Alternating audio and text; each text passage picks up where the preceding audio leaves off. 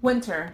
It's cold for most of us. You don't want to get out of bed. Lately, you've been craving carbs. It's hard to get motivated. You just want to hibernate. You or someone in your family may have the winter blues, but it could be more serious than that. Approximately 20% of people struggle to shake off feeling winter blues.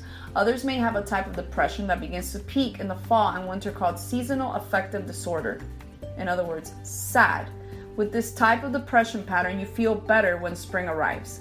SAD can also take a spring summer pattern as well. Both the winter and summer seasonal types of depression have to do with people's sensitivity to light.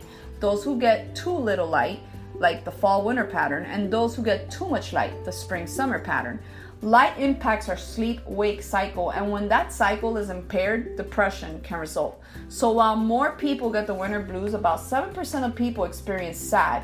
It's also tied to latitude. The farther north you live, the less light you get in the winter. So, what can you do if you suffer from seasonal affective disorder? Well, you can lift your shades and let the sunlight into your home or office. Don't wear sunglasses all the time. Bundle up and get outside. Do outdoor activities that expose you to natural light. Consider trying a light box or dawn stimulator. Talk to your mental health provider if you have one about how these devices work and the protocol to follow. This helps a lot of people, by the way.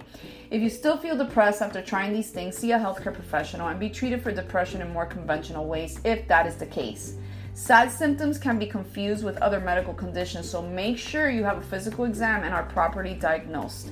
Stay in the spiritual light as well. Meditate on Psalms 27 1.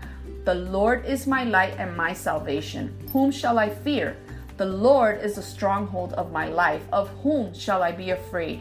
He is our anchor and hope. God bless.